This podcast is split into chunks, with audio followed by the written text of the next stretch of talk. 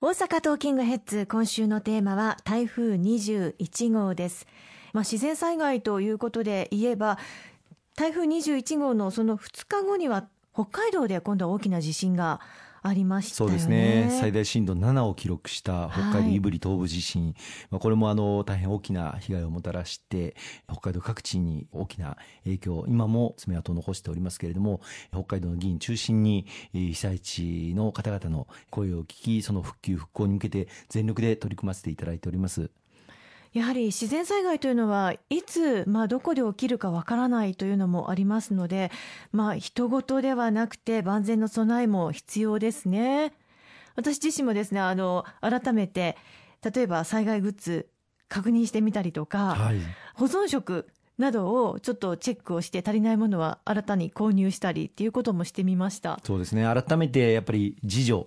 公助、共助と言いますけれども、その自助、自ら自分の命を守る、あるいは自分の家族の命を守るという取り組みが、あの災害においては最も重要だというふうに思います。えー、いざという時にどういう行動を取るのか、あまあ、日頃から防災訓練などにも積極的に参加をしていただいて、地域がどういう動きをしていくのかということも知っていただくことも大変重要だというふうに思いますので、こうしたまあ災害を機にですね、地域が、そして家族が災害に強い、そういう生活スタイル習慣というものを身につけるようにしていきたいですね。そうですねそういった災害関連以外の活動として石川さんあの様々なこともされているかと思いますが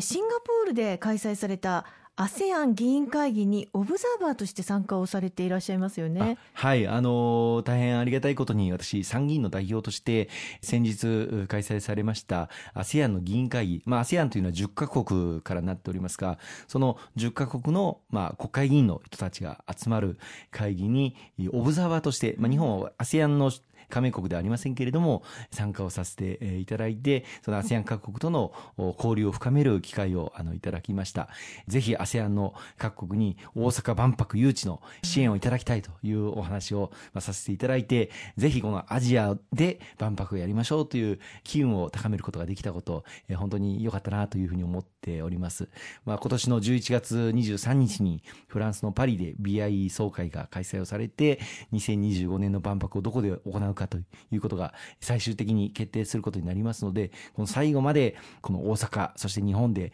開催できるよう全力を尽くしていきたいと思いますし、今回、まあ、台風21号の被害を受けて、まあ、日本は大変災害の多い国という印象があ世界的にも広がっているかと思いますけれども、こうした災害があっても即座に立ち直れる、こうした防災力の強い国だということをやっぱりしっかりアピールをしていくということが大事なんだと思うんですよね。多くの方が来ていただく関空につきましてしても台風が来てその4日後にはもう一部便が運行を開始しましたし、えー、わずか2週間余りで鉄道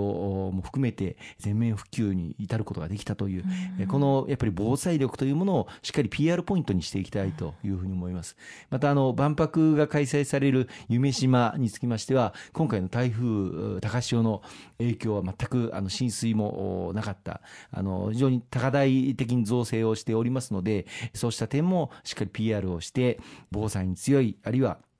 国土強靭力の非常に高まっている日本でぜひともこの万博をやりたいということをアピールしていきたいと思います。ということは外交努力なくして経済成長なしということでしょうか？そうですね。来年は G20 のサミットがこの大阪で開催をされます。20カ国プラス招待国で30数カ国の首脳が一堂にこの大阪に集まるんですがその多くの首脳は関西空港に降り立ってこの大阪に入ってこられると思います。おそらく関空の連絡橋今急ピッチで修復作業をしていただいてますけども来年のゴールデンウィーク前にはその連絡橋の全面普及が行われると、うん、成し遂げられるというふうに聞いておりますので、この G20 のサミットの時にはですね、あれだけの被害を受けた関西空港がこれだけ短期間に復活を成し遂げたという、うん、まあ、防災力というものを世界にアピールをする、えー、絶好のチャンスなんではないかなというふうに思っておりますし、まあ、もちろんのことこの G20 サミット世界中が注目をする会議ですので、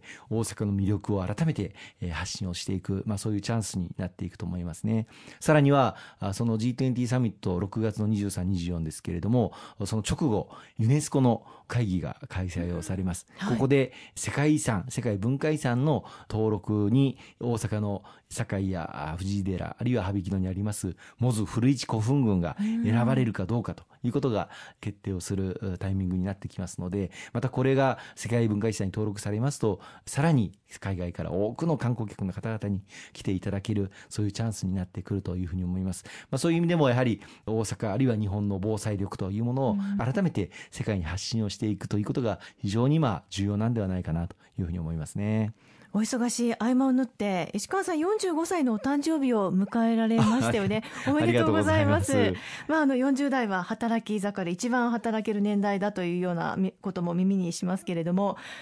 どんなお気持ちで45歳のお誕生日をお迎えになったんでしょうか？そうですね、あの台風対応でもうかかりっきりの中で、えー、誕生日を迎えましたので、えー、特に何もやってないですね。あそうですか、はい、でまあ、40代になってからの石川さんの行動力というのは目を見張るものがあるかと思いますが、とんでもありません後半も引き続き元気に頑張っていこうというふうに思っていらっしゃいますか、はい、全力で引き続き頑張ってまいりたいというふうに思います。特に、まあ、先ほどから話になっております G20 サミット、この成功裏の開催というものは極めて重要ですので、警備体制をしっかり強化をして、治安、テロ対策等も万全にしていく必要があります。まあ、その点では、えー、大阪市民の皆様、あるいは府民の皆様に、まあ、厳重な警戒体制の中で数日過ごしていただくということから、様々なご不便もおかけしてしまうことになるんですけれども、どうかご理解をいただきたいなというふうに思いますね。今週もありがとうございました。